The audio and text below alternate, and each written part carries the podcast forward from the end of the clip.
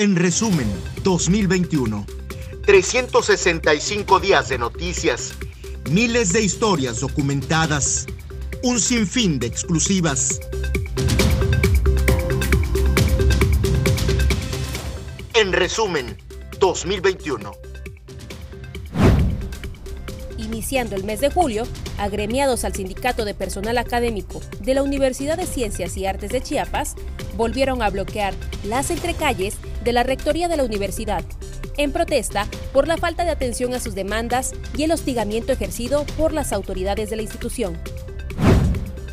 En la primera semana del mes, la Fiscalía General del Estado inició una carpeta de investigación por el delito de feminicidio en agravio de tres personas del sexo femenino, entre ellos una menor de edad.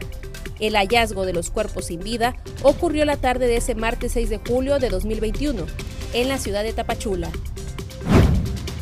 Tras el sangriento hecho, fue detenido Ramón Eliazar N. como probable responsable del triple feminicidio era acusado de haber asesinado a tres mujeres, entre ellas a una niña de 9 años con un cuchillo. Días después, el hombre de 34 años de edad fue encontrado sin vida, ahorcado en el baño del CERS número 03 de Tapachula. Tras los hechos suscitados la tarde del 7 de julio en la calle Rosario Sabinal del fraccionamiento La Gloria, municipio de Tuxtla Gutiérrez, la Fiscalía General del Estado inició la carpeta de investigación correspondiente. Entonces, la institución aseguró que al tratarse de hechos donde se usaron armas de alto poder, habría competencia de la Fiscalía General de la República para el total esclarecimiento. El 12 de julio, a través de un video comunicado, surgió en Chiapas la autodefensa El Machete, cuyo objetivo dado a conocer fue expulsar a sicarios, narcotraficantes y al crimen organizado del municipio de Panteló. Escándalo mundial.